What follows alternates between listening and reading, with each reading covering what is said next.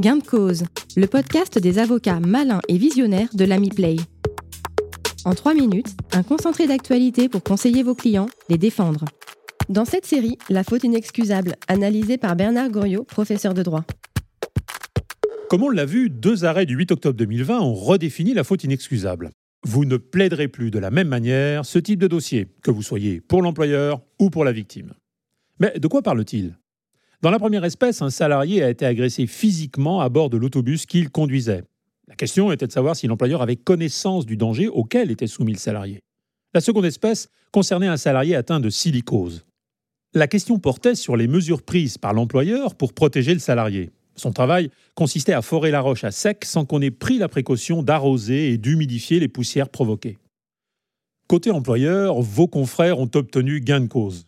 Que ce soit sur la connaissance du danger ou sur les mesures prises, les cours d'appel n'ont rien trouvé à redire. Aucune faute inexcusable n'a été commise. Quelles ont été les motivations des juges? S'agissant du conducteur de bus, la Cour a jugé qu'au jour de l'accident, seules quatre agressions en 20 mois avaient été, si j'ose dire, signalées sur la ligne. Que le conducteur ne pouvait pas avoir informé son employeur des menaces qu'il évoquait pourtant dans un courrier ultérieur. Que rien ne permettait de prouver que l'employeur connaissait ce danger particulier d'agression et qu'en plus, alors que le salarié souhaitait changer de ligne, la direction n'avait trouvé personne pour le remplacer.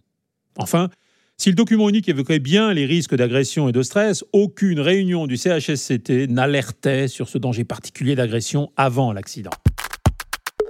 Il faudra attendre bien plus tard qu'une réunion du CHSCT évoque un projet de vidéosurveillance. En résumé, pour la Cour d'appel, l'employeur ne pouvait avoir connaissance d'un danger quelconque quand les faits se sont produits. S'agissant du salarié atteint de silicose, la Cour a jugé que l'employeur avait pris les bonnes mesures de prévention. Pourquoi? Le forage à sec, sans arroser ni humidifier les poussières, était autorisé sur des roches à faible teneur en silice par une instruction de 1956. La Cour avait relevé des témoignages trop imprécis sur les mesures prises par l'employeur. Et le salarié prétendait ne pas avoir porté de masque pendant plusieurs années sans justifier ses dires. Qui plus est, un ancien collègue affirmait le contraire. Ces deux arrêts ont été frappés de pourvoi.